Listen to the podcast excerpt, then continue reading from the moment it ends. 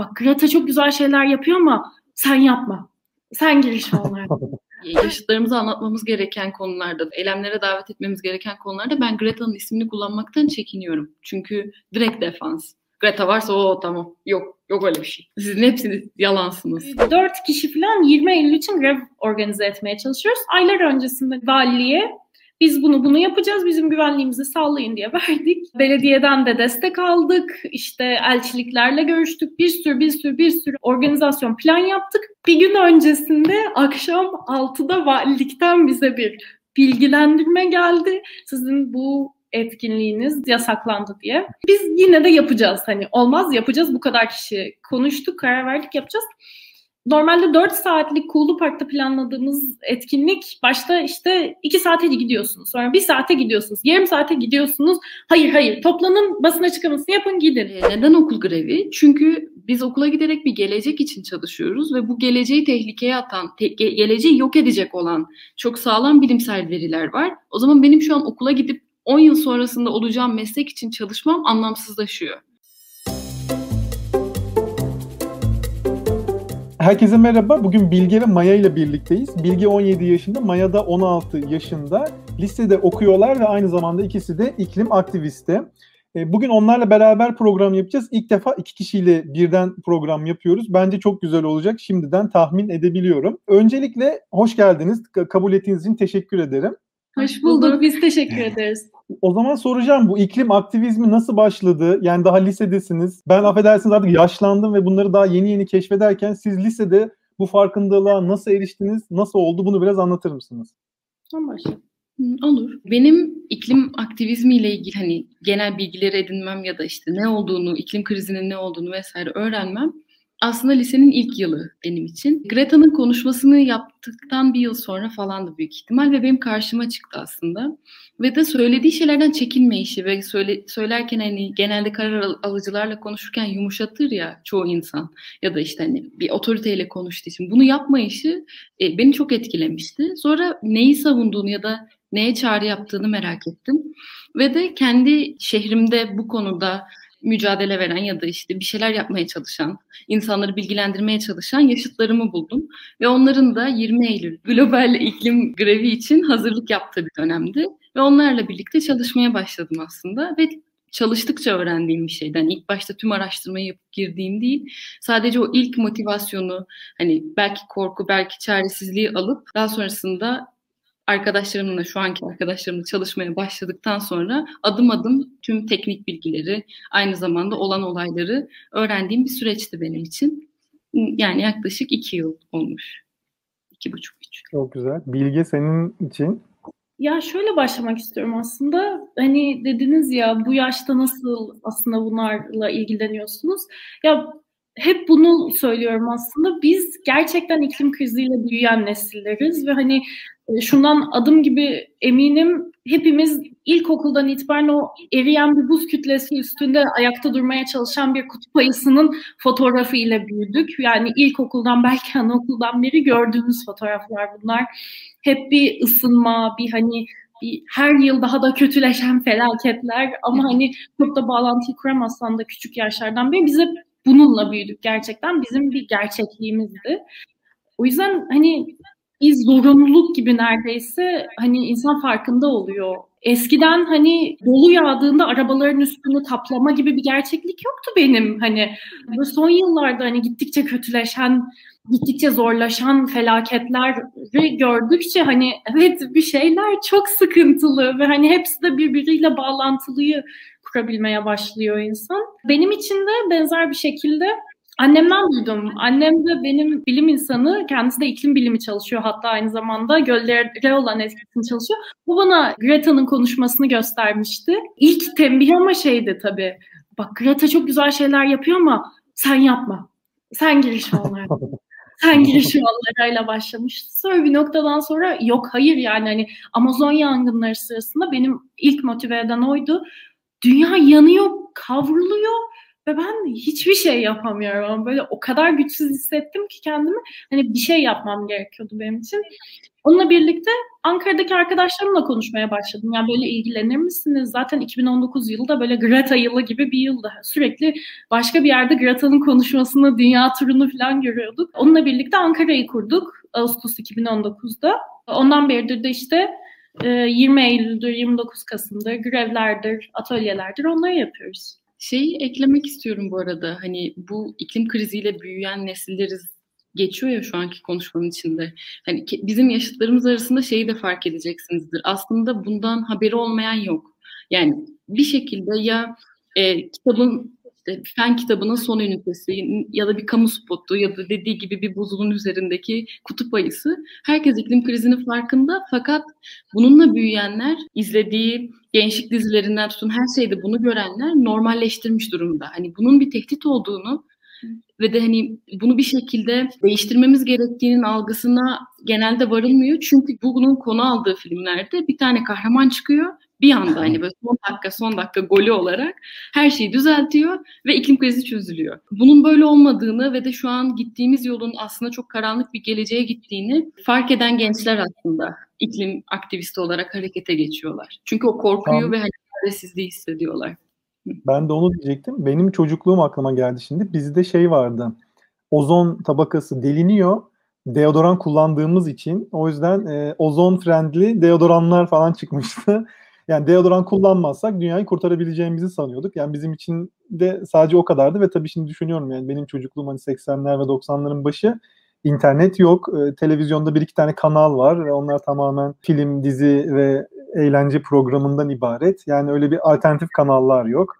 İşte gazete, dergide ne yazıyorsa onu biliyoruz. Onlar bize ne söylüyorsa onu biliyoruz. O yüzden yani biz o anlamda da hani çok şanssızdık. Belki de şanslıydık da diyebiliriz. Yani bilmeyince hani göz görmeyince gönlü katlanıyordu. Peki bu iklim krizi nedir? Yani aslında nedir derken tabii şimdi bütün hepsini anlatmanızı sizden istemiyorum ama yani nereye doğru gidiyor? Bu olumsuzluk, bu karamsarlığın sebebi ne? Yani ben değil de biraz daha izleyenler için özetlemenizi isteyeceğim sizden. IPCC diye bir oluşum var. Tüm dünyadan bilim insanlarından oluşan iklim krizi hakkında veri oluşturan bir panel. En güvenilir bilgilerimiz de hep buradan oluyor. Ee, yakın zamanda 2019'da yayınladığı bu raporu, 1,5 derecelik ısınma hakkında yayınladığı raporu zaten bir sürü kişi de harekete geçirmiş bir rapor çok korkutucu bir rapor e, öyle söyleyebilirim. Bir buçuk derecelik ısınmada olacak etkileri anlatıyorlar burada. Deniz mercanlarının ölmesinden, denizin asitleşmesinden tutun işte ekosistemlerin çöküşünden bir buçuk derecelik ısınmanın neye etki edeceğini anlatan ultra korkutucu bir rapordu kendisi. İlk başlandığında bir buçuk derece ısınma hedefine gidiyorduk ve bir buçuk derece küçük gözüküyor. Şöyle söyleyeyim buzul devrine e, girdiğimizde dünya sadece 2 derece kadar soğumuştu. O 2 derecelik soğuma bizim buzul devrine girmemize sebep olurken 1,5 derecelik ısınma gerçekten çok ciddi etkileri olacak bir ısınmadır. Ancak biz şu an ikiyi tutturursak çok şanslıyız. Dünya hani oraya gidiyoruz. Ama çok büyük olasılıkla neredeyse 3-3,5 derecelik bir ısınmaya gidiyor dünya. Ve bu sadece dünyanın merkezinde. Kutuplar bundan çok daha fazla etkileniyor. Kutuplara gidince buradaki mesela 1,5 derecelik ısınma kutuplara gidildiğinde 3 derece gibi bir şey oluyor. Ve e, kutupların buzul kütleleri de eridikçe e, sular yükseliyor. Bu hep çok duyduğumuz bir kelime. Sular yükseliyor. Ada ülkeleri sular altında kalıyor. Kıyı şehirleri sular altında kalıyor. Kutuplarda hapsolmuş ölü, mesela şu an koronada olduğumuz için bu insanları çok etkiliyor. Ölü virüsler dünyaya sarılıyor. Buzul devrinden kalan oraya gömülmüş virüsler dünyaya yeri akışa giriyor. Girecek birazcık hem sonuçları hem de hangi kurumların bunu ölçtüğü verilerini topladığından bahsetti Bilgi. Hani bunu izleyen ve iklim kriziyle ilgili ana olarak bir özet cümlesi isteyenler için aslında şöyle basitçe özetlersek e, sera gazı dediğimiz işte karbondioksit, metan ve benzeri gazların dünya atmosferinin içinde sıkışıp dünyayı ısıtmasından ve bu ısıtma sonucunda derecenin artmasından bahsediyoruz ortalama derecenin. Tüm türler şu ana kadar e, büyük yok oluşlar biliyoruz ki yani en yakını dinozorların yok oluşu. Bu yok oluşlar aslında benzer şekilde karbon seviyesinin artması ve dünyanın ısınması veya çok fazla soğumasıyla meydana gelmiş yok oluşlar ve milyonlarca yıl içinde meydana geliyorlar. Milyonlarca yıl boyunca salınan karbonla bu finale ulaşıyorlar. Fakat biz şu anki tüketim sisteminde, fabrika sisteminde ve arabaları kullandığımız dünyada bu tarz sera gazlarını çok daha kompakt, çok daha hızlı ve çok daha büyük miktarlarda yakıyoruz. Dolayısıyla dünyanın ısınması çok çok daha fazla artıyor. Aynı şekilde su kaynaklarını, yemeği, yaşamı çok ciddi sıkıntıya sokuyor bu. Olay dünyanın ısınması aslında bir noktada. Ve yani aslında dünyadaki canlı yaşamının sonunun gelmesine de işaret ediyor gibi de anlıyorum. Ya, ekolojik düzen bozulmuş oluyor. Evet altıncı büyük yok oluş olarak söyleniyor genel olarak. Bir de mesela küresel ısınma aslında normal bir şey. Isınma ve soğumalar dünyanın zaten geçirdiği döngü içerisinde olan bir şey.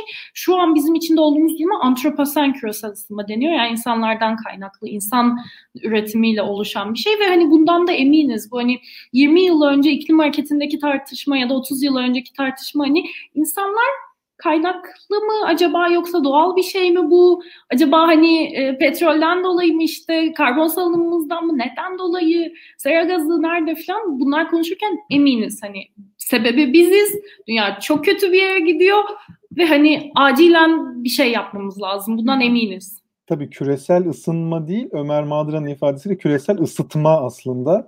Yani kendi kendine ısınmıyor. Ee, aslında biz insanlar kendi sonumuzu hazırlıyoruz. Benim iklim kriziyle ilgili ilk farkındalığım aslında vegan olduktan sonra oldu. E, Cowspiracy isimli belgeselle.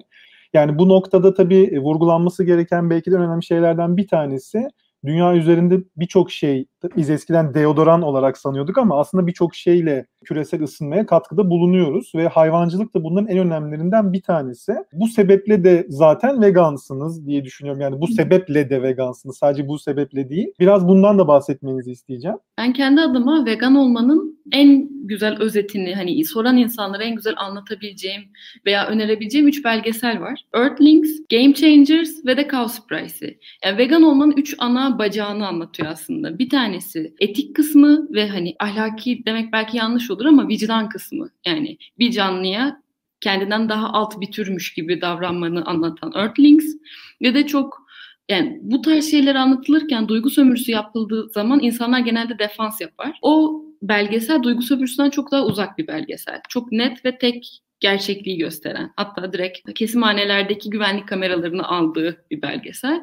İkincisi Game Changers. O da hani bizim her şeyi geçtim bencil olan tarafımız hani ben iyi olacak mıyım? Ben mesela sporcuyum ya da herhangi bir şey yapıyorum, hareket ediyorum. Ben bunu kaldırabilecek miyim? Vegan beslenirsem ölür müyüm falan gibi sorulara cevap olarak izlenebilecek bir belgesel ve objektif bir bakış açısıyla yapılan araştırmalar. Yani sonucu ne olursa kabul edilecek. Çünkü şu an günümüzde ulaşılan besinle ilgili, insan beslenmesiyle ilgili araştırmaların birçoğunu büyük hayvancılık sektörleri finanse ediyor. Dolayısıyla objektif bir sonuç çıkmamış oluyor. Ve son olarak üçüncü belgesel Cowspiracy. O da iklim ve de genel olarak çevreye olan etkisi ve de bizim ya sürdürülebilirlikle ilgili zaten. Birini ikna olmasanız öbürü sizi zaten vegan olmaya zorunda bırakıyor. Kesinlikle yani tek başına hiçbir tanesi herkes için yeterli olmak zorunda değil ama bunun bu kadar çok koldan etkiliyor olması hem kendin hem gezegen hem hayvanlar için etkili olması biri yetmiyorsa üçü de mi yetmiyor e, demek lazım. Peki belki şöyle bir soru sorabilirim size. Yani bir insanın vegan olmasının küresel e, iklim krizine nasıl bir katkısı olabilir? Aslında büyük bir hareket yaratmak için bir adım atıyorsunuz. Yani ben bireysel olarak hatta bununla ilgili stand-up'lar falan var. Ben bir gün işte e, et yemedim tamam benim sığırımı kenara ayırdılar gibi bir konu yok zaten. Ama ben harekete geçtiğim zaman ben sistemden vegan ürün talep etmiş oluyorum. Ben senin ürününü almıyorum veya e, na vegan olan herhangi bir ürününü almıyorum. Ben senin vegan ürününü talep ediyorum dediğimde benim gibi birçok insanı harekete geçirdiğimde sistem vegan ürün üretmeye başlıyor. Çünkü para odaklı bir sistem ve de kendi işine gelen yöne kayacak bir sistemin içindeyiz. Dolayısıyla benim almak istediğim şeyi üretiyor. Arz talep döngüsünü yaratmış oluyorum. Ve de bir belgeselde geçiyordu sanırım. Paranla oy vermek. Yani senin elindeki parayla istediğin ve de desteklediğin besinleri ve kıyafetleri, ürünleri desteklediğin sistem için para veriyorsun. Ve bu şekilde birçok insan bu harekete geçtiği zaman domino taşları gibi e, ben yapsam ne olacak, öbürü diyecek ben ne yapsam ne olacak. Sonucunda kimse harekete geçmemiş olacak. Adım adım harekete geçtikçe şu an günümüzde süt ürünleri ve süt sektörü aslında kar kaybediyor ve düşüşte. Çünkü bitkisel sütlerin başka sebeplerden de olabilir. Tadı olabilir ne bileyim başka şeylerden de insanların ilgisini çekiyor olabilir. Sadece veganlar kullanmıyor ama bir şekilde üretmek zorunda kaldılar. Impossible Burger falan gibi şeylerin üretiminin sebebi de bunlar. Çünkü talep ediyoruz. Etkili olduğumuz yönlerden biri bu veganlıkta aslında bana göre. Ben de şöyle anlatmaya çalışıyorum aslında iklim krizi, veganlık bağlantısını. İkisi aslında gerçekten çok benzer mücadele. Zaten çok iç içe mücadeleler ama şekil olarak da yani iklim hareketine baktığında karşında böyle koca koca simsiyah şirketler görüyorum ben böyle sembolik olarak işte takım elbiseli adamlar ve petrol şirketlerinin lobicileriyle birlikte hayvan sektörünün üreticilerini çok benzer yerde görüyorum. Aynı yerde görüyorum ve hani veganlıkta da iklim hareketinde de sen bir birey olarak bu sisteme karşı savaşman gerekiyor ve hani ikisi de sistematik bir mücadele aslında. İkisi de sisteme yönelik, ekonomiye yönelik, iklime yönelik, insan haklarına, doğa haklarına, hayvan haklarına, canlı haklarına, ekosistem haklarına yönelik bir mücadele ve ikisi birlikte gidiyor aslında. Yakın zamanda bir arkadaşımla da bunu konuşuyorduk. Bu mezbalara da olan her şeyin görüntülenmesi üzerine hani bu görüntülenmek zorunda çünkü insanlar aslında bu gerçekten kopuk. İnsanlar farkında değil ne olduğunu. Göremiyorlar. Hani bir sürü halkın çok büyük bir kısmı gerçekten hani hiçbir suçlama olmadan bunu söylüyorum. Farkında değil ve göremiyor. Çünkü koparılmaya çalışılıyor bu gerçekten ve benzer bir şekilde daha 30 40 50 yıl önce işte e, Exxon, işte Shell gibi şirketler iklim krizini kendi fonlamalarıyla birlikte kanıtlıyorlar. Kendilerinin sebep olduğu iklim krizini kanıtlıyorlar ve bunları biliyorlar ve bunu herkesten saklıyorlar. Çünkü çünkü kendilerini korumaya çalışıyorlar ve çok benzer bir şekilde bu şirketlerle bu sisteme karşı bir mücadele. İklim krizi ve veganlık. İklim krizi de, veganlık da, deney hayvanları mücadelesi de, yunuslara özgürlük de hepsi aslında bir hak mücadelesi. Bunların hepsi aslında en nihayetinde birbirine bağlı. Çünkü e, birimiz için, biri için, birisi için bir hak talebinde bulunduğunuz zaman aslında domino taşı etkisi gibi hepsine değiyor eninde sonunda. O yüzden hem iklim için hem hayvanlar için hem kendi sağlığımız için hem gezegen için hepsi için bu hak savunusunu yapmamız lazım. E bu noktada bireysel olmak da bence hiç yanlış değil. Çünkü bir kere zaten vegan olunduğu zaman bence bu böyle bir o kadar kandırılmışız ki bunu herkese anlatmam lazım hissiyatı geliyor. Ve o yüzden hiç kimse tek başına vegan olmuyor aslında. Mutlaka yakın çevresini de etkiliyor. Yani e, mesela ben vegan olsam ne değişir diye düşünseydim belki de bu kanalı açıp bir sürü insana ulaşamamış olacaktım. Veya Greta böyle bir protestoya başlamamış olsa belki size erişememiş olacaktı veya daha geç erişmiş olacaktı. Bu noktada da aslında Greta'ya tekrar dönmek istiyorum. Çünkü biraz eleştirildiği bir nokta var Greta'nın. Birilerinin piyonu gibi düşünülüyor. İşte bu protesto edilen o sektörleri aklıyormuş gibi bir imaj çizdiğini söylüyorlar. Hem bu Greta'nın samimiyetini size soracağım. Hem de Greta'nın aslında vegan olduğu pek bilinmiyor. Bu genelde içeriklerde de pek söylenmiyor. Özellikle Türkçe içeriklerde. Bu da sanki Greta'nın vegan olduğu da pek söylenmiyor. Acaba böyle insanlara kötü örnek olmasın gibi mi düşünüyorlar basında? Bu konudaki fikirlerinizi de alacağım Greta ile ilgili. Greta'nın başlattığı hareket bir sürü insanı harekete geçirmesi ve kendi ülkelerinde, kendi şehirlerinde birleşip ses çıkarmaya davet etmesi demek değildir ki biz onun müritleri gibi onu takip eden ve her dediğini her şeyin doğru bulan, itaat eden bir ekibiz. Hani bunun bu şekilde düşünülmesi çok büyük bir yanılgı. Özellikle kendi yaşıtlarımı anlatırken yaşadığım bir problem. Hani onun askeri gibi görülüyorsunuz. Çünkü o medyanın gözü önünde ve diyor ki tamam hani onun altındaki dünya. Fakat o birçok iklim aktivistinden bir tanesi sesini duyurabileceği bir ülkede, e, sesini duyurabileceği eşitlik ve de hakkı olan bir ülkede 3 hafta parlamento önünde durduğu için konuşabilme hakkı verildi birçok Avrupa Birliği ve benzeri yerde. Yoksa diğer iklim aktivistlerinden daha üstün ya da başlatan kişi olduğu için değil. Şu an eleştirdiğimiz ayrıcalıklarını kullandığı için birçok insana ulaşabildi. İyi ki de kullandı o yüzden. Hani onun ayrıcalığı var mı yok mu? Ne, onu oraya çıkardılar mı? Tam çıkardılarsa da onu konuşmayı tercih etti. Tutup da beni buraya çıkardığınız için çok teşekkür ederim. Hepinize saygım sonsuz iyi günler demedi. Hani kalkıp hareket edin ne getirdi her seferinde. Ve de ben o yüzden hani bireysel olarak tamamen hareketten, iklim aktivistliğinden bağımsız olarak Greta'ya saygı duyuyorum. Ama bu onun en küçük hatasını arayanlar, onun nasıl konuştuğu, hangi ses tonunu, hangi mimiği kullandığı bunlar önemli değil. Önemli olan oraya çıkabilen bir insanın bu konuda konuşabilmiş olması ve birçok insan harekete geçirmekten korkmamış olması. Birçok ölüm tehdidi aldığına eminim. Hani e, ona direkt gitmese bile benim benim üzerimden ona gitmiş sayılabilir yani birçok arkadaşım bunu söyleyebilirim. Çünkü ülkelerden bir şey yapmasını istediği zaman ve o ülke onu yapmadığı zaman ülkenin insanları ona karşı bu dış mihrak bizi suçluyor. Asıl o suçlu hı, falan şeklinde ilerleyen bir döngüye giriyorlar. Halbuki bu suçlama suçlamama olayı değil. O kendi ülkesinde zaten alınması gereken önlemlerin çoğu alındı. Niye çıkıp da diğer ülkelerin düzeltmesini istiyor? Çünkü biz düzeltmezsek onun orada önlem alması, onun ülkesinin önlem alması hiçbir şey ifade etmiyor. Aynı yola gidiyoruz yani. Tabii o ülke başka bir gezegende varlığını sürdüremeyeceğine göre hepimiz aynı gemideyiz lafı burada aslında biraz geçerli. Bir yandan da hani e, Maya'nın dediği gibi bu yakın zamanda işte 6 Portekizli öğrenci, e, genç ve Greta Birleşmiş Milletler'in çocuk hakları bildirgesini imzalayan ülkelere ve bunu imzalayan ve iklim kriziyle mücadele konusunda yetersiz gelen ülkeler Avrupa İnsan Hakları Mahkemesi'nde dava açtılar ve bunların arasında Türkiye vardı. O sırada da Greta'nın bir grafitisi vardı İstanbul'da bir duvarda. Türkiye'ye dava açıldıktan sonra özellikle belirli siyasi amaçlarla da Greta'nın üstüne başka bir grafiti yapıldı.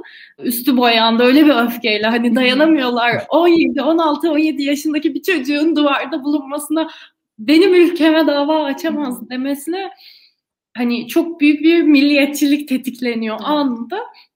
O yüzden yaşıtlarımıza anlatmamız gereken konularda, davet etmemiz, eylemlere davet etmemiz gereken konularda ben Greta'nın ismini kullanmaktan çekiniyorum. Çünkü direkt defans. Greta varsa o tamam. Yok yok öyle bir şey. Sizin hepsiniz yalansınız konusunda geliyor yani. 17-18 yaşlarındaki birisinin böyle bir etki gösterebilmiş olmasına insanlar aklına yatmıyor. O yüzden mutlaka bunların arkasında biri vardır falan gibi bir düşünceye e, kapılıyorlar. İşte bu şey gibi veganlığın sağlıklı olduğunu anlatıyorsun, anlatıyorsun, anlatıyorsun. Sonra biri çıkıp veganlıkla ilgili kötü bir şey söylüyor. Kemik kırığı daha fazladır diyor mesela ki doğru değil. Sonra sen ha işte bak falan diyor. Bu da aynı şekilde söylediklerini kimse tartışmıyor. Ya bu 17-18 yaşındaki kıza mı inanacağız? Ya o birisinin adamıdır deyip kendi kendini ikna ediyor ve konudan uzaklaşıyor. Ve bir yandan da Türkiye'ye dava açılması konusunda şey duyuyorum hep. Amerika, Hindistan, Rusya varken, Çin varken niye Türkiye'ye dava açıyorsun deniliyor. Türkiye'nin iklim politikası, buradan da bizim ülkemize bağlayayım. Türkiye'nin iklim politikası gerçekten yetersiz üstü, yetersiz ötesi yok hani gerçekten elinizde tutacak hiçbir şeyimiz yok. Dünyada 8 ülke dışarısında herkesin imzaladığı Paris İklim Anlaşması'nı imzalayıp meclisine hala geçirmedi. Yani Türkiye'nin iklim politikası gerçekten çok korkunç durumda ve hani bunu da göremiyor insanlar gerçekten hani hep bir Amerika, Çin, Rusya varken niye biz size geliyor ama Türkiye bu halde giderse termik santraller konusunda özellikle şu anki e, ekolojik yıkımlarını sürdürmeye devam ederse Türkiye'de bu ilk 4, ilk 5 ülkeye girecek kriterde gidiyor aslında. O yüzden hani bizim mücadelemizin iklim hareketinin Türkiye'de çok değerli olduğunu görüyorum ben. Bütün iklim hareketinin yani defans alanı. Çünkü Maya'nın da dediği gibi en güçsüz halkamız kadar güçlüyüz en fazla. Hem şöyle de bir durum var. E, bizim ülkemizin toprakları, fosil yakıtlar ve benzeri konularda zengin ülke, bir ülke. İklim politikası çok güçlü olan ülkeler bile kendi ülkesinde karbon salınımı yapmamak için yapmayacağı şeyleri bizim ülkemizde yapabiliyorlar. Çünkü buna izin veriyoruz veya o bölgeyi satıyoruz ya da kiralıyoruz veya araştırmasına izin veriyoruz. Dolayısıyla Türkiye'nin dava edilmesi bu konuda mantıklı. Çünkü bunlara da izin vermemesi lazım. Mesela pandeminin başından beri Avrupa Birliği'nin çöplerinin çok büyük bir kısmı Türkiye'ye ithal ediliyor. Türkiye'ye geliyor ve buradaki çöplüklere geliyor. Korona öncesinde Asya'ya gidiyordu Yanlış hatırlıyor olabilirim bu kısmı ama Türkiye'ye gelmiyordu. Şu an yakın bir yer arıyorlar koronadan dolayı. Türkiye'ye geliyor Avrupa'nın çöpleri ki bizim o dönüşüm sistemimiz hiç sağlıklı ya da mantıklı değil. Sadece yığıyoruz hani. Ye- e, Yeşil Haber'de bunun hakkında güzel bir haber serisi vardı. Onu da öneririm. Aşağıda linkini bırakırım ben.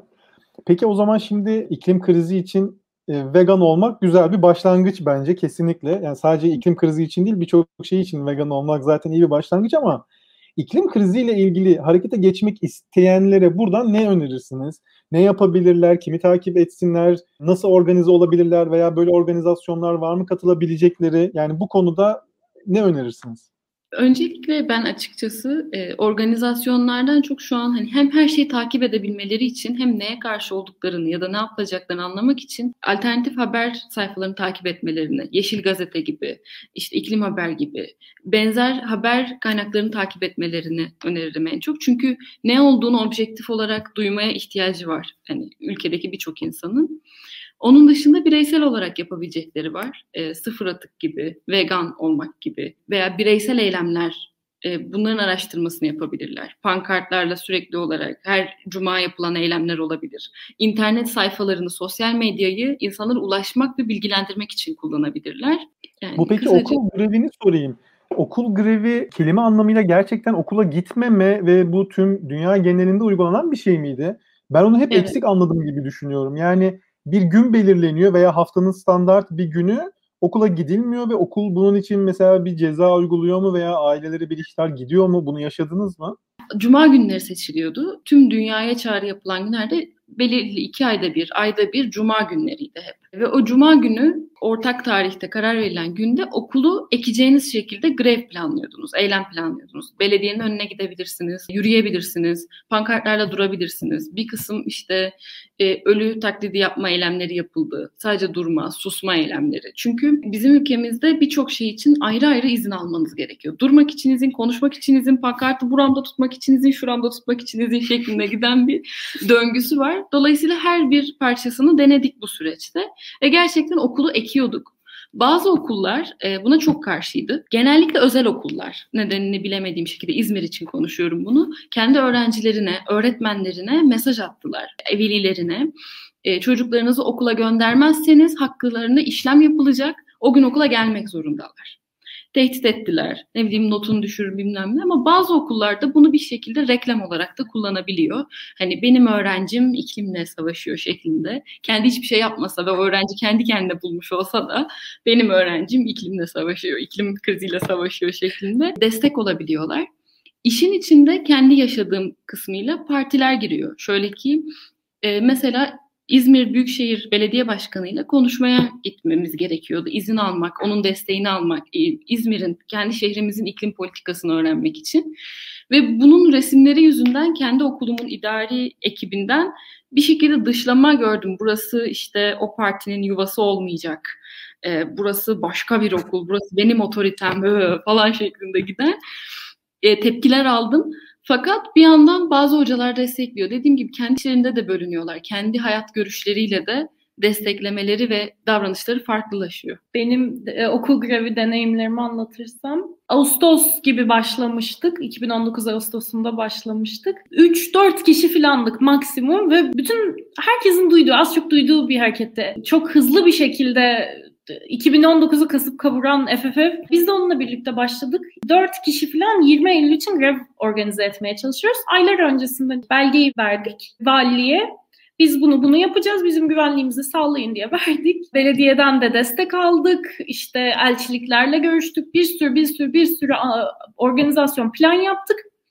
Bir gün öncesinde akşam 6'da valilikten bize bir bilgilendirme geldi. Sizin bu etkinliğiniz, grev adını da kullanamıyorduk, e, etkinliğiniz yasaklandı diye yapamazsınız diye falan. Böyle biz yine de yapacağız. Hani olmaz yapacağız. Bu kadar kişi konuştuk, karar verdik yapacağız. Normalde 4 saatlik Kulu Park'ta planladığımız etkinlik başta işte 2 saate gidiyorsunuz. Sonra 1 saate gidiyorsunuz. Yarım saate gidiyorsunuz. Hayır hayır toplanın basın açıklamasını yapın gidin gibi bir yere getirildi. Ankara'da onun zorluğunu çok yaşadık. Grev konusuna gelirsek de grev hani gerçekten okula gitmiyoruz. Çünkü siz benim gelecekteki yaşama hakkımı elimden alıyorsunuz. Sağlıklı, temiz hava hakkımı elimden alıyorsunuz. Temiz suya ulaşma hakkımı elimden alıyorsunuz. Ve ben buna politik bir duruşta bulunuyorum diyorsun. Gerçekten böyle bir şey. Yani çok yumuşatılmaya çalışılıyor ama gayet sonuna kadar politik bir şey. Bu yüzden hani meclisle konuşmamız gerekiyor bizim. Hani koronadan önce ona çalışıyorduk. Yani mecliste gidip bizim konuşmamız gerekiyor. Bizim burada bir şey yapmamız gerekiyor. Hani biz duymanız gerekiyor demeye çalışıyorduk ama hani gerçekten Türkiye ikliminde zor bir durum ee, ve Türkiye ikliminde de yaşamakta da zorlanıyoruz. Greta'nın işi gerçekten hani çok daha kolaydı. Bunu rahatça söyleyebiliyorum yani. Sıkıyorsa bir... Türkiye'ye gelsin falan. Kolaysa gelsin şey. E, bir tek şey eklemek isterim. Politik bir duruş sadece bu insanların gözünde bazen yanlış algılanabiliyor. Hani meclisle konuşmak özellikle çok güzel bir anlamda. Hani partilerden ve taraflardan uzak aslında. Hani sadece ana çıkış noktası şu. Neden okul grevi? Çünkü biz okula giderek bir gelecek için çalışıyoruz ve bu geleceği tehlikeye atan, te- geleceği yok edecek olan çok sağlam bilimsel veriler var. O zaman benim şu an okula gidip 10 yıl sonrasında olacağım meslek için çalışmam anlamsızlaşıyor. O yüzden eğitim hakkından vazgeçerek grevlere gitmek daha etkili olacak. Yani cumartesi günü greve gitsem beni takmama olasılığı çok daha. Cuma okulda bu, bu çocuk niye burada yok şu an? Zaten Greta'nın ilk dikkat çektiği nokta da oydu. Üç hafta okula gitmemesi. Yani bence de çok yerinde ve e, çok güzel. Anladığım kadarıyla ülke genelinde standart bir uygulama yok ama yer yer size de zorluk çıkardıkları belli oluyor. Bakalım neye evrilecek okullar açılınca bunu tabii daha iyi anlayacağız. Şu an okullar kapalı bildiğim kadarıyla online eğitim olduğu için sanırım eylemler de herhalde devam etmiyor. Online eylemler e, bazı arkadaşların devam ediyor, toplu olarak bazı yerlerde devam ediyordu. Hı hı. Aynen. E, sadece hani okul evet bu böyle bir mantığı var fakat bazı arkadaşlarımız her cuma yapıyor. Hani ilk Türkiye'nin buna haberdar olduğu andan itibaren her cuma eylem yapan, bir şeyler paylaşan ya da işte bir şekilde sosyal medyayı bunun için kullanan arkadaşlarımız da var. Hani sadece okulla kısıtlı değil, sadece toplu ve çok büyük hareketleri okul günlerine denk getiriyorduk. Ki hani ya dijital olarak büyük hareketler de okul günlerine denk geliyordu ki Hani dikkat çeksin. Fakat onun dışında bireysel olan eylemler okul dışında da yapılıyor. Yani okul günleri dışında da yapılabiliyor. Peki o zaman gelecekle ilgili bir planlar var mı? Bir etkinlik, bir eylem yine buradan belki çağrı veya duyurma anlamında planladığınız bir şey var mı? Bu konuda şunu söyleyebiliriz. Instagram, Twitter ve benzeri sosyal medya hesaplarından iklimle ilgili haber sayfalarını ve benzeri şeyleri takip ederlerse mutlaka zaten gelişen organizasyonlardan, eylem planlarından haberdar olacaklar.